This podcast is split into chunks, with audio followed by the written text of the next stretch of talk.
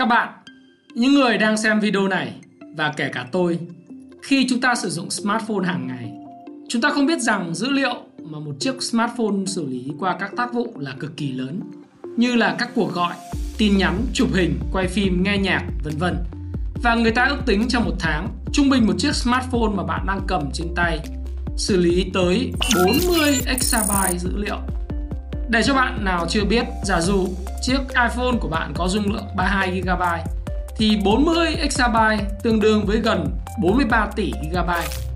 Nếu nhân số này với 5 tỷ chiếc smartphone đang được sử dụng trên toàn cầu thì nó quả là một kho dữ liệu cực kỳ lớn mà chắc chắn bộ não siêu phàm chúng ta cũng phải thấy quá tải. Điều này cũng tương tự như các hệ thống máy tính truyền thống, chúng không thể xử lý được hết tất cả khối dữ liệu khổng lồ này. Đây chính là Big Data hay còn gọi là dữ liệu lớn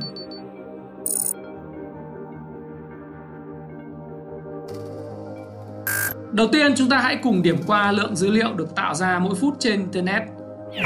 Có 2,1 triệu snap được chia sẻ trên Snapchat, 3,8 triệu lượt người tìm kiếm trên Google, 1 triệu người đăng nhập trên Facebook,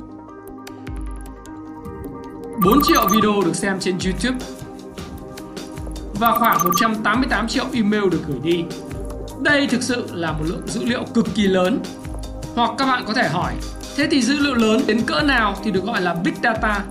Hiện tại chưa có một con số chính xác để xem xác định dữ liệu lớn thế nào thì được gọi là Big Data. Nhưng thông thường nó có 5 đặc trưng mà tôi gọi tắt là 5 V's. Một là volume, khối lượng lớn. Hai là velocity, tốc độ gia tăng dữ liệu. Ba variety, nhiều loại dữ liệu đa dạng. Thứ tư là veracity, độ chính xác.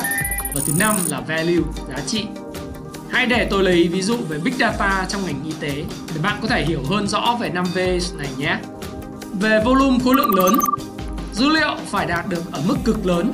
Có người cho rằng nó phải là bội số của exabyte hay chính xác là con số nào thì chưa biết. Nhưng bạn có thể hiểu là nó rất lớn, rất rất rất lớn.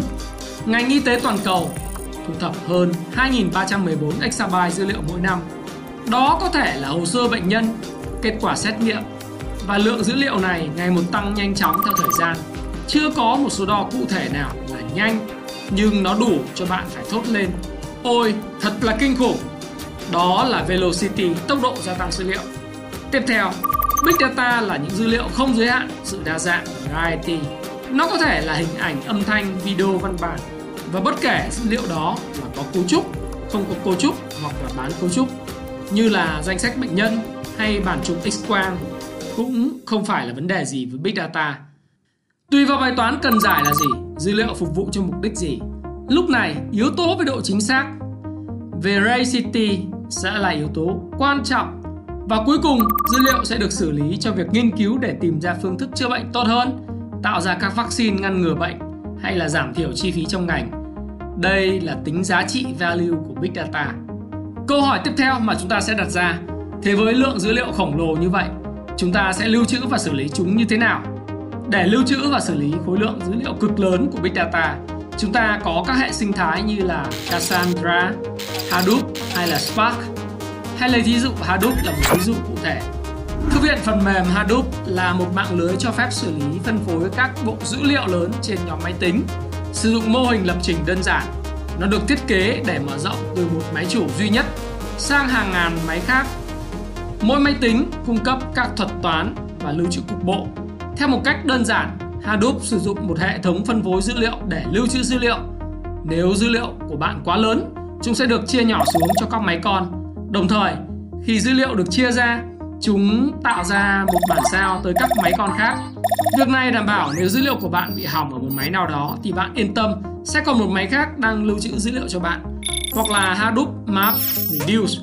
Khi xử lý dữ liệu, chúng sẽ chia nhỏ các nhiệm vụ cho các máy nhỏ xử lý song song cùng một lúc và khi kết thúc kết quả sẽ được tập hợp lại big data thực ra không phải làm cái gì đó quá mới mẻ hoặc là quá to tát nữa khiến bạn phải khiếp sợ lấy ví dụ như các nhà phát triển game, Call of Duty chẳng hạn, họ sẽ thu thập dữ liệu xem người chơi hay chơi lại màn nào nhất và từ đó có thể phát triển thêm game, thêm phần ở đó hoặc phân tích các yếu tố trong cái phần đó kích thích người chơi như thế nào để từ đó họ có thể thiết kế game tốt hơn cho những phiên bản cập nhật sau hoặc là Big Data được sử dụng trong phân tích cơn bão Sandy năm 2012 ở Mỹ.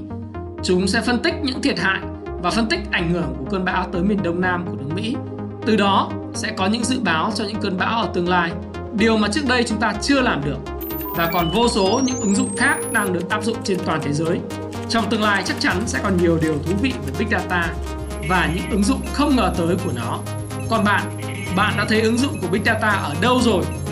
Bạn thấy bạn cần phải học về Big Data hay không? Và bạn thấy đối với ngành tài chính hay trong cuộc sống Big Data sẽ áp dụng như thế nào để phân tích cuộc đời của chính mình và có cơ hội tạo dựng sự nghiệp của bạn, hãy chia sẻ bên dưới hoặc comment cho tôi biết bạn nhé và đừng quên, hãy like và chia sẻ kiến thức này cho nhiều người dùng cùng biết. Và Thái Phạm xin chào và xin hẹn gặp lại các bạn trong chủ đề tiếp theo. Xin cảm ơn các bạn rất nhiều.